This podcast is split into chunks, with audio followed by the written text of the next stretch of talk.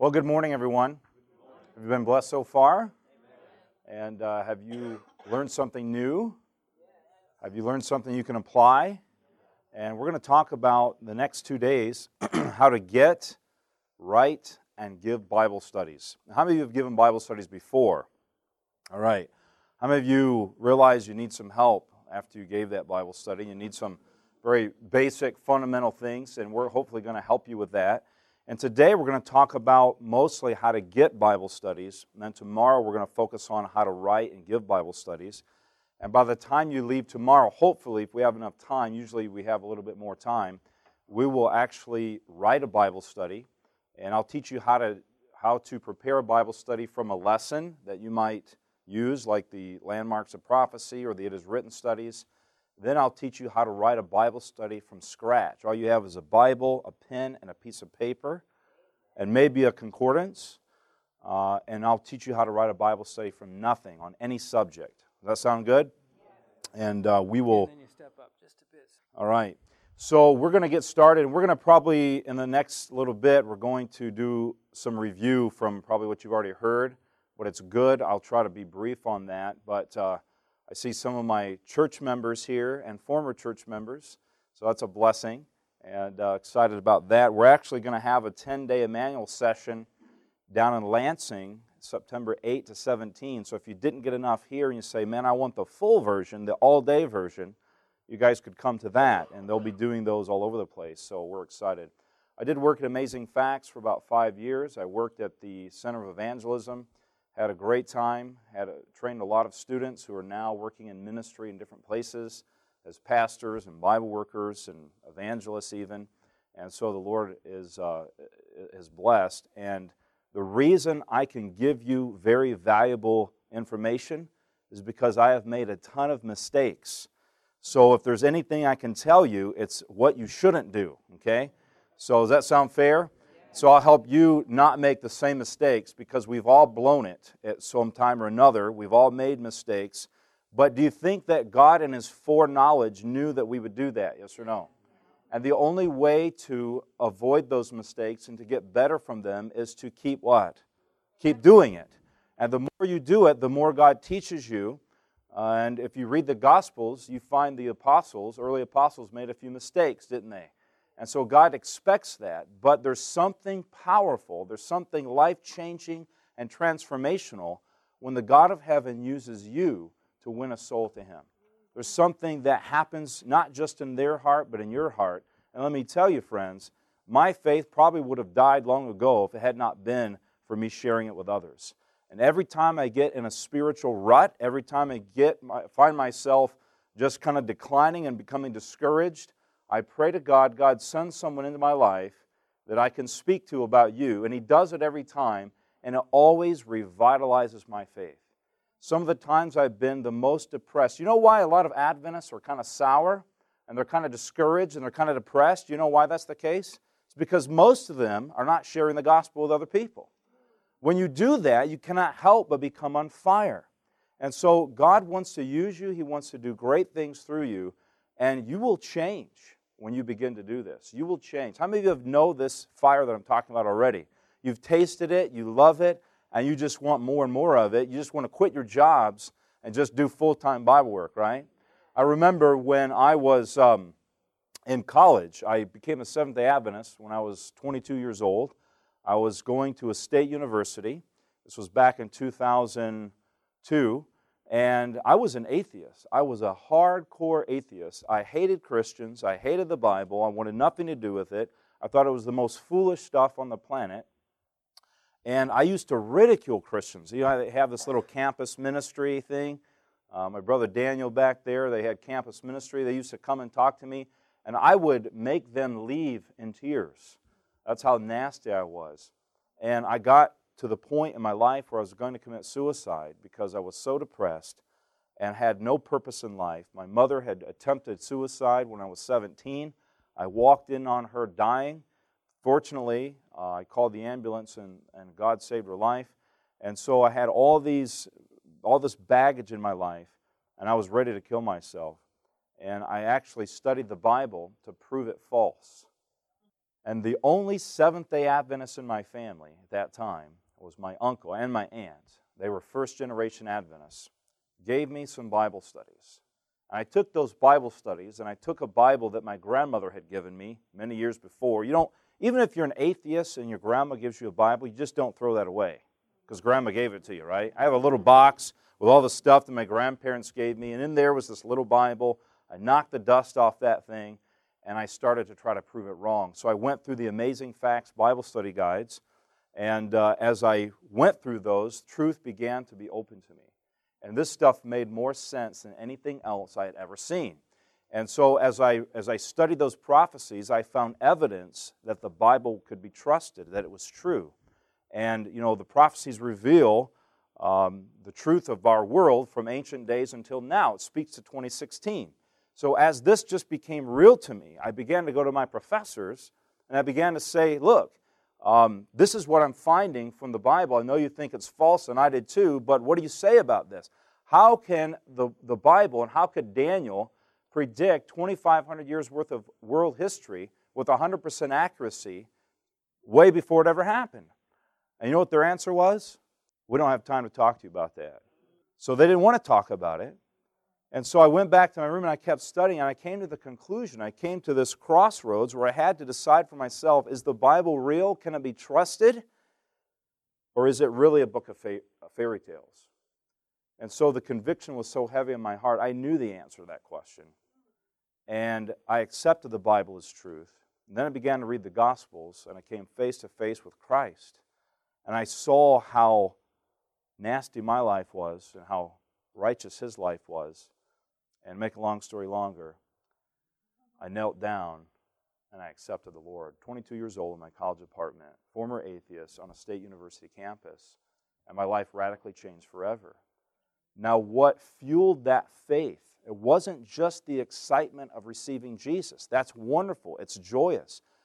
But the greater joy became, came when I began to see others whose lives were changed through a sinful person like me. God expects you to make mistakes. He know you will. He knows you will. However, he will teach you. The Spirit of God will instruct you. Angels of God will come to help you. And God will transform others' lives through yours. And that's the most wonderful thing in the world. You, know, you can only take two things to heaven with you, right? Your character and your and who? What? The people that you win to Christ. You don't want to be standing alone in the sea of glass that day, amen? You want to be standing there with a whole host, a whole flock, including your family, and saying, Lord, these are the ones that you gave me, and they are here by the grace of God. And let me tell you, friends, it's not just the work that you do. Your work will profit nothing. You need to spend as much time, in fact, twice as much time, on your knees praying for these people. Because it's the Holy Spirit that really does the work, you're just the channel. The great joy uh, uh, of doing this work is not seeing what you're doing, it's seeing what the Holy Spirit is doing through you. That's the greater joy. That's the power. That's the, that's the life that comes to your soul when you experience soul winning. Amen?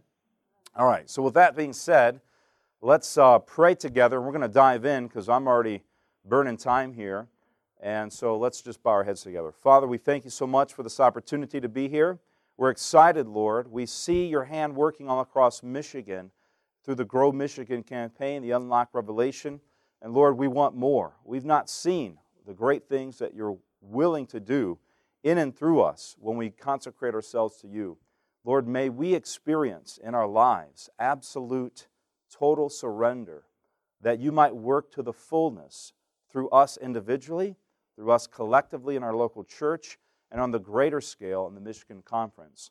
And so, Father, we dedicate ourselves to you just now asking you to illuminate our hearts, open our minds, and help us understand these very simple yet profound truths and principles. We ask it in Jesus' name. Let all God's people say, Amen. All right. How many of you have been blessed by the Grow Michigan campaign? Amen. How many of you are looking forward to the Bible study Reformation this fall? That's why you're here, right? You're here because of that purpose. And let me tell you, this is something that's revolutionary. I believe that this is what Ellen White was talking about at the end of time when she said, I saw thousands going out from door to door giving Bible studies. And let me just say this, friends. Would it, is it possible that when she had that vision of people going door to door to door, reaching out to people, giving Bible studies, sharing the truth with them, sharing Christ with them, is it possible that when she had that vision about the end of time, that she saw your face in that vision?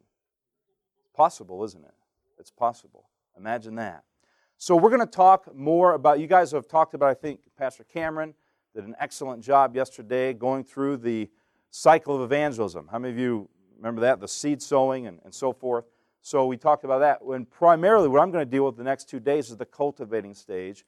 And this is the stage that we often have the most difficulty with, right? Because everybody's afraid to do what? To give Bible studies, right? How many of you are nervous about giving Bible studies? But look, the reality is this everybody gets nervous. I still get nervous. We all get nervous. But the joy that we experience in doing it is greater than the nervousness that would prevent us from doing it. Amen? The urgent need of the times in which we live today is greater than what we are worried about for ourselves, right? If we're if we do not follow the command of Christ to go forward and to give those Bible studies and to be involved in soul winning, then do you think, let me just ask you, I'm not telling you this, I'm not trying to make you feel guilty, I'm just asking you, do you think that's a pretty selfish thing to do, yes or no? To not do that which Christ has called us to do because we're afraid of what someone's going to think of us or say about us. Do you think that's a selfish thing, yes or no? It's very selfish. And as Seventh day Adventist friends, we need to think on the larger scale. Amen? We need to be called and stepping out of our comfort zones, and God calls us to that because when He does it, it's not because He wants us to feel all uncomfortable, but He understands the end result. The joy, just like Jesus, He endured the cross because of the joy that was set before Him, and that joy was your salvation and my salvation. But we need not be selfish in our salvation, right? We need not be selfish in the truth of the Seventh Adventist Church and the message that God has for the world in the last days. And so we must step out by the grace of God and step forward, and God will use us, and it'll be the greatest joy of our lives. So, we're going to talk about today how to get Bible studies. How many of you, did you guys already cover this, this quote? Yes or no? Ministry of Healing, page 143. All right, let's just review it again. Christ's method alone. How many methods? One method, and whose method is it? Do you think He'll let us use it? Yeah, He'll let us use it, won't He? Christ's method alone will give true success. Now, can you have success? Yes or no? Can you pack your church with all kinds of people? Yes or no? Can you use the world's methods? I mean, you can, right? You can use coffee shops. You can use bowling. In fact, there's a church around the corner from my church in Lansing. They have a bowling alley and a full basketball court, and they do everything to bring all the people in. We just baptized a guy about three weeks ago who went to that church, and he said, You know, they got bowling alleys and, and, and all these different things. He says, But when it came to the spiritual stuff, it was so shallow. He says, But there was like hundreds of young people there. Can you use the world's means to bring people into your church? What do you think? And, and they'll be there, and it will seem successful because look how many people were here. But is it true success? There's only one way to have true success, and that's how? It's Christ's method. Now, we have a twisted view of success because does success always mean large multitudes? Yes or no? No. If you read the writings of Ellen White, she talks about that true success. She says it'd be better to have one truly converted person than how many? And how many? 10 or 100, right? So numbers aren't always the indicator of success. However, if we do God's method, will God give us numbers? What do you think? God will give us numbers, won't He? My father in law said a very wise thing once. He said, Success is not in numbers, success is in doing the work. Amen? Because look, the reality is this we want to win souls, don't we? We want to win souls to the truth. But that's not always just the bigger picture. The bigger picture is that we're giving people the opportunity to accept or reject. Are you with me? And Jesus said ahead of time, He told us so that we'd be prepared to understand it, that there will be people who will reject the message. Does that make sense? So that shouldn't surprise us. It shouldn't scare us. It shouldn't prevent us from doing it Because we're calling them to decision. Now, we want them and we're praying for them to make the right decision, but we're calling them to a decision to follow or reject Jesus. So, this may sound strange, it may sound obscure, it may sound weird. But when people reject the message after they've received an understanding of the truth, is that also success? It is. Because, because Jesus didn't call us to simply win souls. He, call, he called us to preach the whole message, the broader message. Does that make sense? And it's up to the Holy Spirit to convict and bring. He just called us to do the work. The results are up to who? They're up to Him. But when we're faithful in doing that, God's going to bring results, isn't He? He's going to bring results. I mean, one of His own disciples was lost. Does that make sense? So we need not, we need to, to bear the weight on our shoulders of proclaiming the message, of sharing the message, but not bear the weight of the results. Does that make sense? Ellen White says that in Steps of Christ. Now I want you to understand something else. Adventists have gotten into a very terrible, very, very terrible mindset.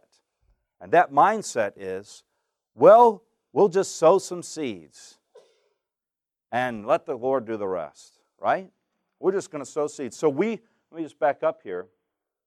So Adventists, many times, is there a little red thing on this? A pointer? Is it this right here? There we go. Adventists have gotten stuck in this little section right here. Are you with me?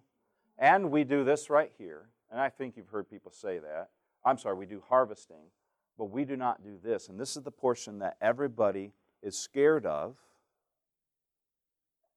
but that's the section that gives you the greatest results in your soul winning. So, do you think there's a possibility that that's why Satan has caused everybody in the Adventist church to be afraid of it? Because he knows that that's what's going to bring the greatest results to the kingdom of God. What do you think? So we get it. So we as Adventists say we say, oh well, you know, we're just going to go out and give out some GLOW tracts and we're going to give out some literature and we're just going to praise the Lord that we did our evangelism for today. Right? Or maybe for the year. And we get stuck in this mindset that as long as I sow some seeds. How many of you, now listen, I just planted a garden, my first garden ever, and I labored like nobody's business to get that thing up and going before camp meeting. I built these boxes. I put the soil in. I, I, I built a fence around it to keep the rabbits out. And I did all this stuff in like two days, a week's work work in like two days. I was up till two in the morning working on this garden. And then I went out there and I put my seeds. Actually, I used little plants. Well, let's just say I used seeds. And I went out there and I put those seeds in the ground. And I say, well, I did all that work to plant my seeds. Now, whether they come up or not and whether I get any fruit, I don't really care. That's up to God. I'm not really worried about it. I'm just going to plant those seeds and be done with it. that, was, that was quite fun, wasn't it? How many of you plant a seed and you don't expect to get a tomato? Right? You plant tomato seeds, you expect to get what? Tomatoes. You plant some squash seeds, you expect to get what? Squash. It's no different with soul winning. You plant the seeds of soul winning and you expect to get what? souls. And you don't quit gardening over the summer until in the fall, late summer and fall, when you get the what? When you get the harvest. You don't quit labor. You don't plant the seeds and then go in and watch TV all summer. You weed that thing, you fertilize that thing, you water that thing until and it grows, and you may have to tie your, your plants to, to posts and all these different things, right? So you expect fruit at the end of the summer. Why do we not expect fruit from our labors in soul winning if we're following the same process? We have, a, have must have a different mindset. We must have a change in our thought process that we're just not about sowing seeds as Seventh day Adventists. Now, we're about sowing seeds, aren't we? We want to sow seeds, but we're not just about that. We also want to what? Harvest. And God, do you think God wants to give us a harvest? You know why He gives you tomato plants every fall? You know why He gives you, or t- tomatoes? You know why He gives you squash and zucchini? Because He's been trying for years to get it through your mind that He wants to give you the same results in soul winning. That's why He does it. He wants you to see the importance of it. Now, I've gone on enough about that. Going back, the Christ method alone will give you what kind of success? We want true success. I'd rather have one baptism who's faithfully and truly converted than have 10 that I can report to the conference who leave the next weekend. I think all of you feel the same, right? We want disciples. We don't want baptisms, we want disciples. The Savior mingled with them. So, how did he do it? He did what? He mingled. What does it mean to mingle? It means to be available and to be where those people are, right? You want to be where those people are. He mingled with men as one who desired their good. He did what? What was the second thing he did? He showed sympathy. If you hang around with somebody long enough, are they going to start telling you their problems? Yes or no? They're going to start telling you their problems. And listen, friends, Adventists have become masters at, well, when so, we come into the church and we say what? Happy Sabbath. How are you today? And what's the good old Adventist response? Good. Oh, good. Wonderful. So good. But what if I, my sister says, Happy Sabbath. How are you today? Oh, you know, I'm so sorry to hear. I'm going to pray for you, but uh, God bless you. And I go to the other side of the church and I don't even talk to her, right? And also, more importantly, for visitors that come to the door, right?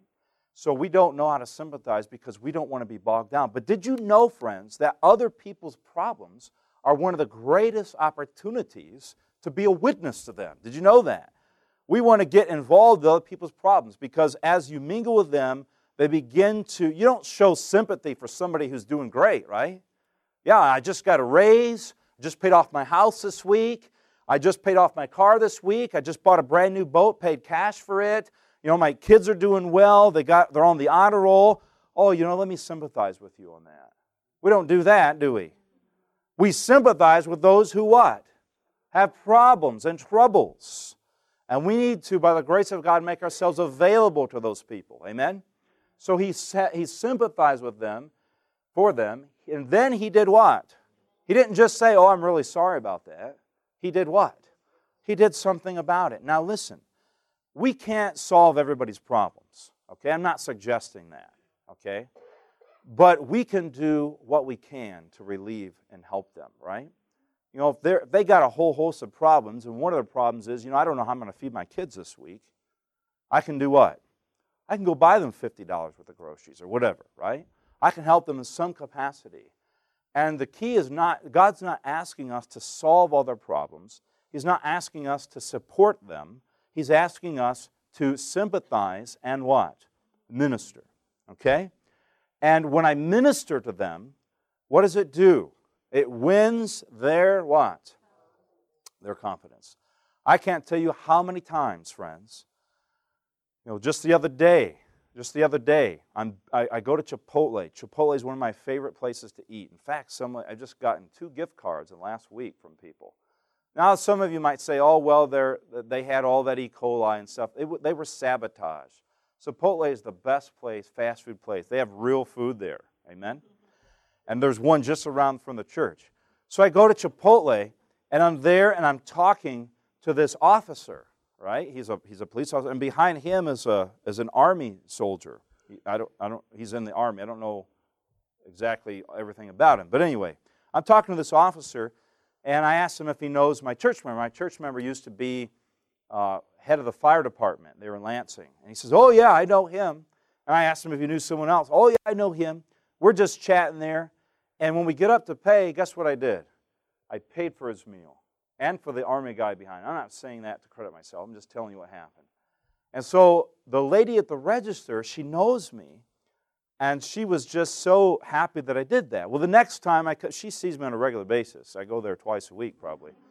I went back the next time. She says, "Oh, I'm so thankful for what you did." She says, "I'm going to cover your burrito today." They give me free food all the time in there. It's one of the reasons I love it. And so ministering opens up what? Opportunity. She knows I'm a pastor. She's watching me carefully and she's seeing how I respond in different situations. I'm building that bridge with her. And God is opening the door because if I don't know if you ever go to Chipotle, there's like people with piercings and purple hair that are serving. And it's a great witnessing place. Amen? But when you minister to people, it wins their what? Confidence. It wins their confidence. You know, I go to Taco Bell sometimes and I'll, I'll uh, pay for the person behind me.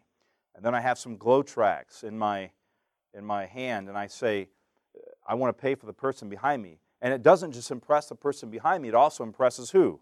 The window clerk, right? So I say, I want to give these, uh, if you could take these and give them to the person behind me, and then these are for you. And they take them because it what? I've won their confidence. Now, you could win someone's confidence in five minutes, or it may take you 50 years to win someone's confidence. You might, now also, you can also lose their confidence, can't you? You may spend 50 years winning someone's confidence and destroy it in one minute by losing your temper, can't you? But this is Christ's method. It's not rocket science. It's not difficult. If it was rocket science, I couldn't be here teaching it. If it were difficult, I'm not a smart person. I couldn't be here teaching it. But it's simple. And then he bade them what? Come follow me. It's not hard, guys. It's very easy. It's very beautiful. And it's a method that only could be born by divine inspiration. Amen? It's the method that Jesus used. Now, did Jesus baptize very many people? He didn't, did he? But he opened the door for who? His apostles to baptize. Amen? So, making friends, winning confidence, and what? Sharing the word. How many of you think you can be a friend to somebody? How many think you can sympathize with them? How many think you can minister to their needs? And, and, and the Holy Spirit will help then to win their confidence. And how many of you think you can invite them to say, hey, I got something more I think that would be a blessing to you? How many think you can do that? It's very simple. All right, so only friends can be friends to Jesus. Bring a friend, develop trust, and then share God's word. I'm going to talk about, real quickly, the ABCs of soul winning. We're going to give you these notes somehow some way. So I don't want you to stress out about writing everything down. You can write if you want to, but just know that you'll get these. The ABCs of so many. It's so simple, friends. It's so easy. The A is what? It's acceptance. And there, oh, you're good. And there's two A's under acceptance agreement and then approval. And agreement is very simply accept, uh, agreeing people with people where you can. Now, Adventists are lovers of truth, aren't we? But Jesus says, I'm looking for a people who worship me in both spirit and what? And truth, right? So we have the truth, we know that. But do you know why the evangelical churches are filling up? One reason, there's other reasons. Because they worship God in spirit. It may not always be the Holy Spirit, But they are very spiritual in reaching out to people. They love people, they accept them, and they take them in. Does that make sense? And imagine, friends, if we could love people the way that Jesus commanded, and we also have the truth. How powerful would that be? There's a lot of Adventists that have the truth. There's not a lot of Adventists that have the Spirit of God. They have a Spirit, some of them, but it's not always God's Spirit. We want God's Spirit, amen? So when I agree agreement, you know, sometimes we're more concerned about correcting people and their understanding or their misunderstanding of truth than we are about winning their hearts. If you win their hearts first, the truth will naturally come. But if you just slam them with the truth without winning their hearts, it's going to put up obstacles and blocks. Now, what that doesn't mean, what that doesn't mean, because on the flip side, we have this movement within the Adventist church today that just says, oh, accept and love everybody, and it doesn't really matter what they believe. Just bring them in and we'll baptize them, and, and we don't ever tell them the truth. Does that make sense? You got to have the right balance spirit and truth, okay? So let's just suppose you're sitting there with, with uh, some lady, and she says, you know, and, and Maybe she said yes to Bible studies, and you're on your first Bible study about Daniel 2 or whatever.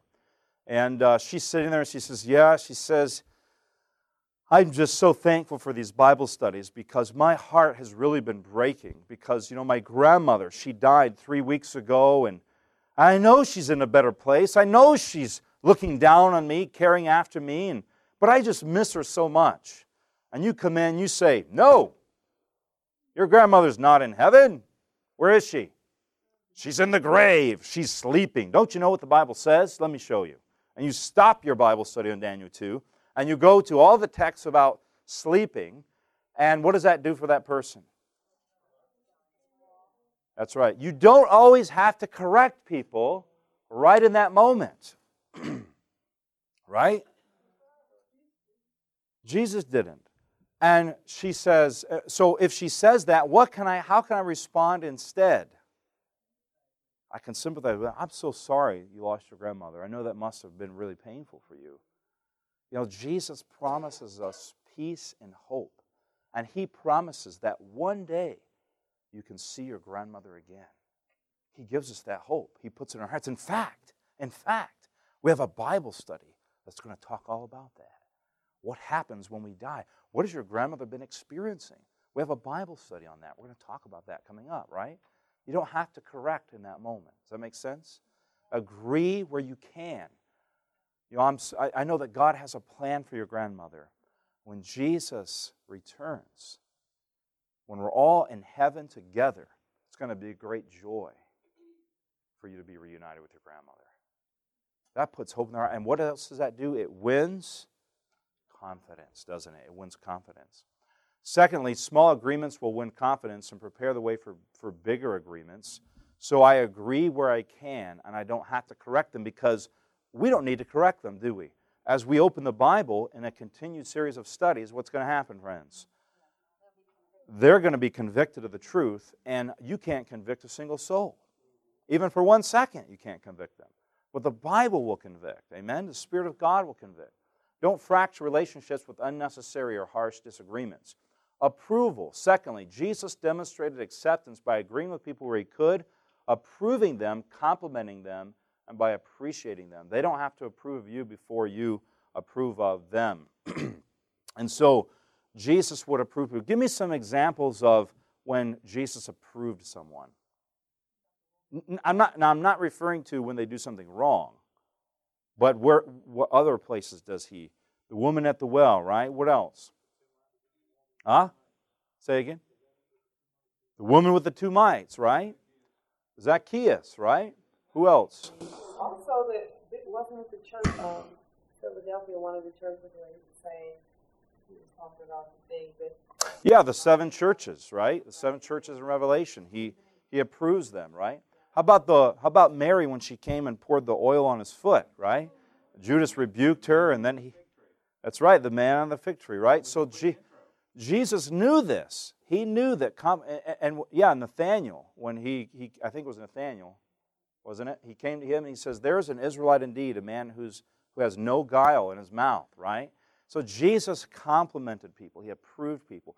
And you will be amazed, friends, how quickly people's demeanor will change when they're nasty to you and you respond to them in kindness. It's just mind blowing to see it. It's only by the Holy Spirit. So I'll tell you, you know, this one time I was in California and I was I, I, I, when I worked at Amazing Facts, and I lived in this duplex. And I lived on one side, and this other family lived on the other side of me. And this guy was like something else. His name was Joe. And Joe would smoke pot, he would smoke cigarettes, he would drink beer, and every day he would start his beer drinking at about 3 o'clock. And uh, you'd always hear him and his wife next door just fighting and carrying on, and you'd hear dishes crashing and a couple times I ended up calling the cops on him because I could hear him throwing her up against the wall and stuff. Uh, but Joe would come over and he would talk to me and he would flirt with my wife and and I'm just like I'm just just like what's the matter with this guy? One time I I, I had to pick up a suit from the dry cleaner for an international trip I was going on, and like I had no one else that could do it, like no one else, and I and I just thought my only hope is Joe, right? So uh, that's desperate, okay? So I go next door and I say to Joe, I say, Joe, you know, I said, I, I really need a favor. I'd be even be willing to pay you 10 bucks for it. He says, What's that? And he says, I says, I need you to pick up my suit from the dry cleaner. It's just down the street, It takes you two minutes to get there. Oh, yeah, yeah, no problem, man. What, what do you need? When do you need me to do that? I said, I need you to do it tomorrow at like 5 o'clock, before 5 o'clock, between 3 and 5. He says, Oh, no, man. He says, I'm sorry. He says, I can't do that. I said, Well, why not? Do you have an appointment? He says, Well, he says, that's when I start drinking. He said, and he was so proud of himself. He says, I don't ever drink and drive. He says, so I, there's no way I can go because that's when I start my drinking and I'm not going to be out on the road. I'm just thinking, what in the world? So I start praying for Joe, right? And one day I get a knock on my door. I open the door and there's Joe. He's got a cigarette in his hand, he's got a beer in his hand. And he says, You know, he says, I've been watching you, how you conduct yourself. He says, I believe you're a true Christian. I said, Well, I appreciate that, Joe. And he says, I'm wondering if you would study the Bible with me. He came to me. Came to me, even after I called the cops on him. I told him I did. I said, Brother, I was thinking of your wife, man. You were in a rage. Another time, I called the cops on him. Another time, he was out in the street trying to fight one of the other neighbors. He pulled his shirt off, standing there without any shirt on, just screaming in the middle of the road. And he says, Could you come study the Bible with me? What do you think my answer was? Of course, Joe, I'm going to come and study the Bible with you. So we started the, studying the Bible and we studied Daniel chapter 1. We talked about what it means to give our heart to God. And that Daniel gave, it says when Daniel purposed in his heart not to defile himself, the, the actual, uh, a more accurate translation is he gave his heart to God, gave it to God. And I said, Joe, would you like to give your heart to God? He said, Yeah. So when I, when I went over to study with him, he's sitting there and he's got a beer in his hand and smoking a cigarette while we do our Bible study. So, you know, I didn't say a word to him. After two or three meetings of studying the Bible, he says to me, You've never said anything to me about smoking and drinking during our Bible study. He says, What does the Bible say about that? Can you imagine? I said, Well, Joe, let, let me tell you something. I says, when a man invites me to his house, I don't go to his house and tell him what to do. This is your house. You do whatever you want to. I'm going to study the Bible with you no matter what, as long as you're able to mentally do it. And he just looked at me and he says, No one's ever been like that to me before. And it wasn't me, it was God. And he says, What does the Bible say about smoking and drinking? I said, We'll talk about that. Who is convicting him? Holy Spirit. I did a simplified Bible study with him because I didn't want to wait that long. I did a simplified Bible study. I didn't hammer him on all the unclean meats and all this stuff. I just talked to him about what the Bible says about uh, the body being the temple of God and that whatever we eat or drink, do all. And I said, So, Joe, I want you to answer your own question as we've looked at the Bible. I didn't tell him. So the Bible says you shouldn't smoke, you shouldn't drink, you shouldn't do this. I said, So after we've looked at two or three verses here, Joe, what do you think the Bible says? He says, I think it tells me I shouldn't do this, that it's harmful to me and to my family. I said, Only God could reveal that to you. And then I said, Do you think that God would want you to stop? And he says, Yes. And then I said, Do you want to stop? And he says, Yes. I says, Do you believe that God can give you the power to stop? And he stopped for a minute. He just paused. And he says, I've been drinking since I was 12 years old. I've been on crack cocaine for like 20 years. He said, I, I thought I was doing good to stop drinking. I mean, to stop crack cocaine and be drinking and smoking. He said, I thought I was doing good. But he said, But now I realize that God wants to take me further. I said, Do you believe God has the power to do that for you? And he said, Yes. By the grace of God, he began to come out of that pit that he was in. And what I'll tell you is this is that one of the most important principles you can learn about soul winning is not to make statements to people, but it's to ask them questions. If you look through the Gospels, you find how many times Jesus asked questions. Do you want to be made well? Do you want to, to, to receive this? Uh, do you want God to do this for you? And if you learn to ask questions, the Spirit of God begins to convict them, and it's like a million times more powerful if they speak the truth out of their own conviction than you just telling it to them. So, in most of my Bible studies, I usually ask more questions than I make statements. And let me tell you, I get farther in one Bible study or one visit by asking the right questions than I do in 40 visits or 40 Bible studies making statements. That doesn't mean I don't make statements, okay? I still make statements. But the most important statements, the most important truths I want them to know, I ask it in the form of a question and they respond. Now, if they give me the wrong answer, then I say, well, let's look at it from the Bible here. I let them read the verse, and then they respond again. I ask them again, now what do you think? Now what do you think after reading this verse? And then they usually come to the right answer. But it leaves such a more, more, much more powerful impression upon them if you ask them questions. You read through the Gospels. I will challenge you. Read through the Gospels and count the number of times Jesus asked questions, and you'll see. Okay? All right, so approval and, and, and acceptance. Accept people where they are, don't expect them to come to you overnight. All right, the second one is what? Belief. There's a very powerful verse in Romans 14 that essentially says, God calls those things which are not as though they are. What does that mean? Tell me. That's right. He's, that's right. You know, when Jesus sees people not as they are, but as they can what? Become. Think about that. You and your sins, when you were desperate and without hope before you really accepted Christ, God didn't see you as you were. I mean, even though He does do that, He does see you as you are. But He sees you as you can want. That's become. That's why He sees the value in investing His own life to save you because he sees you as you can become through the power of the Holy Spirit. Amen? He sees you as you can become.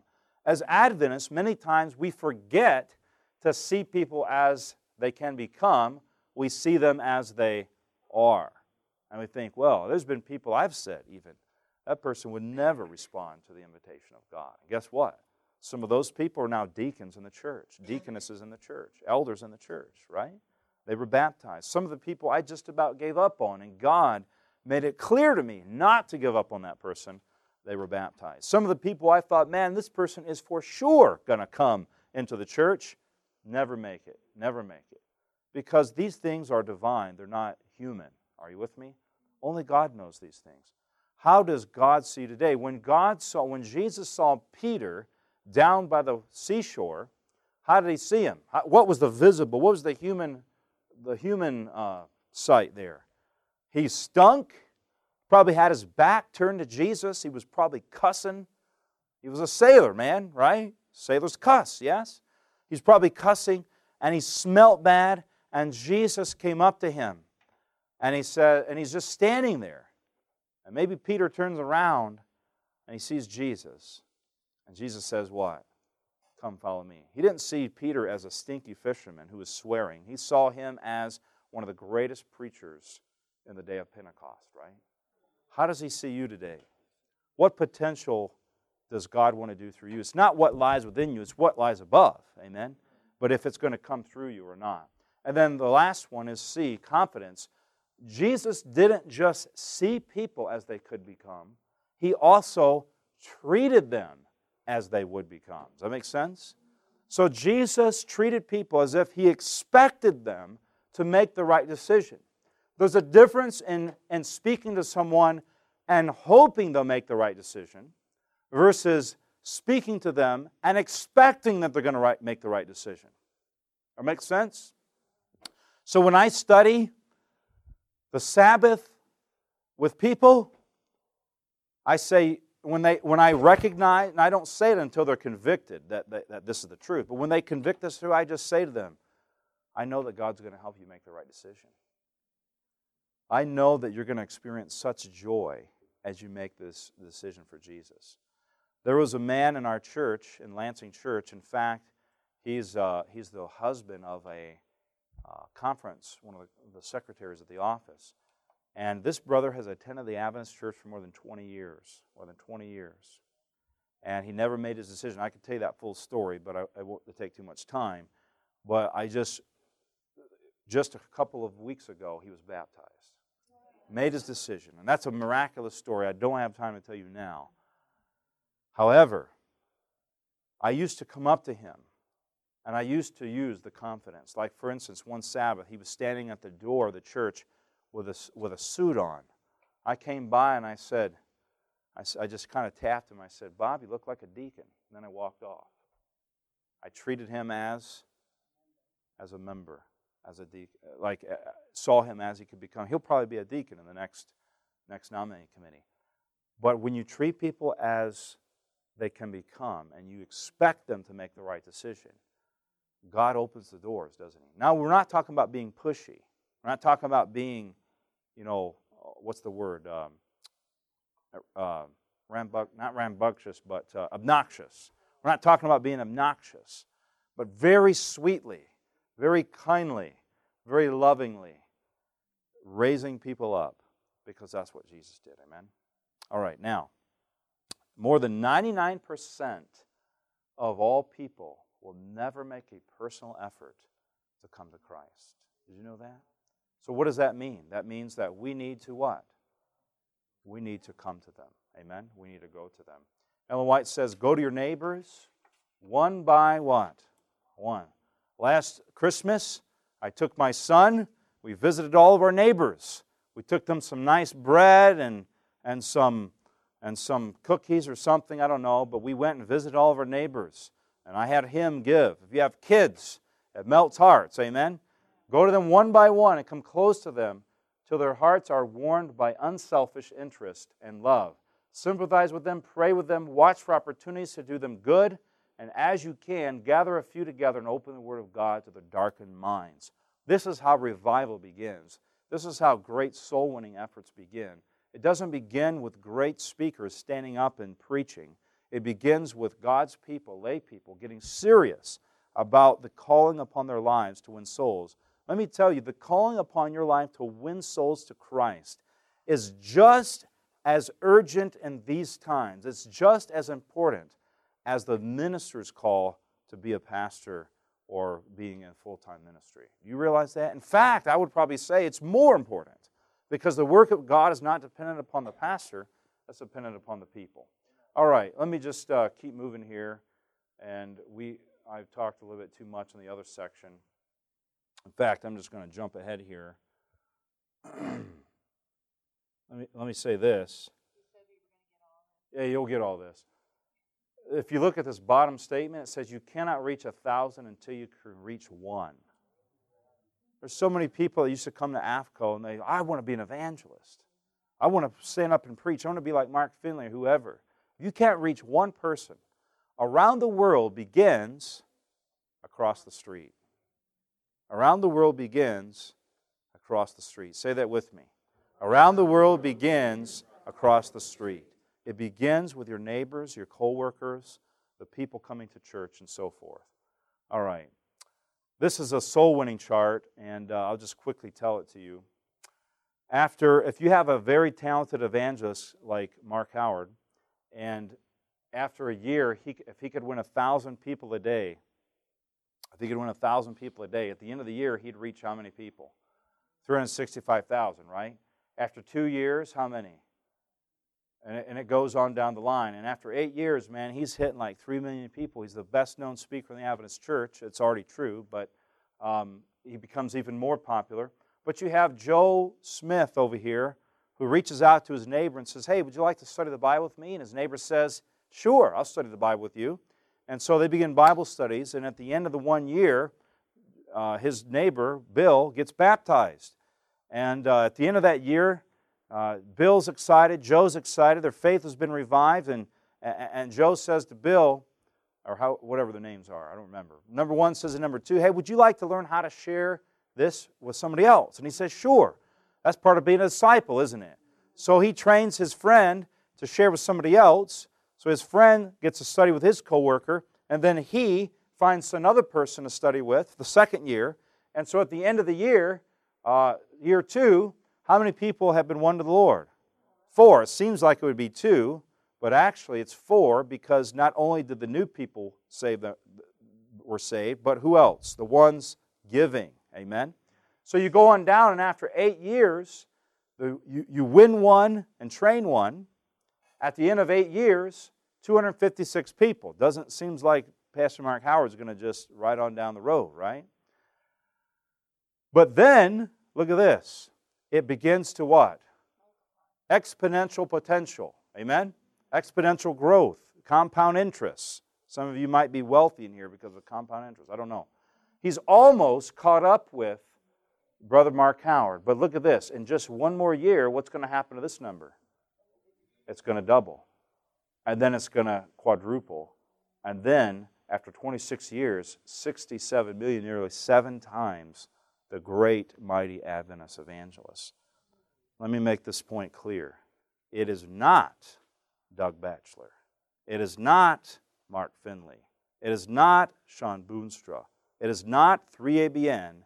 It is not AFTV, Amazing Discoveries TV, or anything else like that that's going to finish the work of God. But it's going to be a means that the world would say it's ridiculous. It's going to be through you and the power of the Holy Spirit because God doesn't like to, I mean, He does use those things. I'm not saying He doesn't use those people.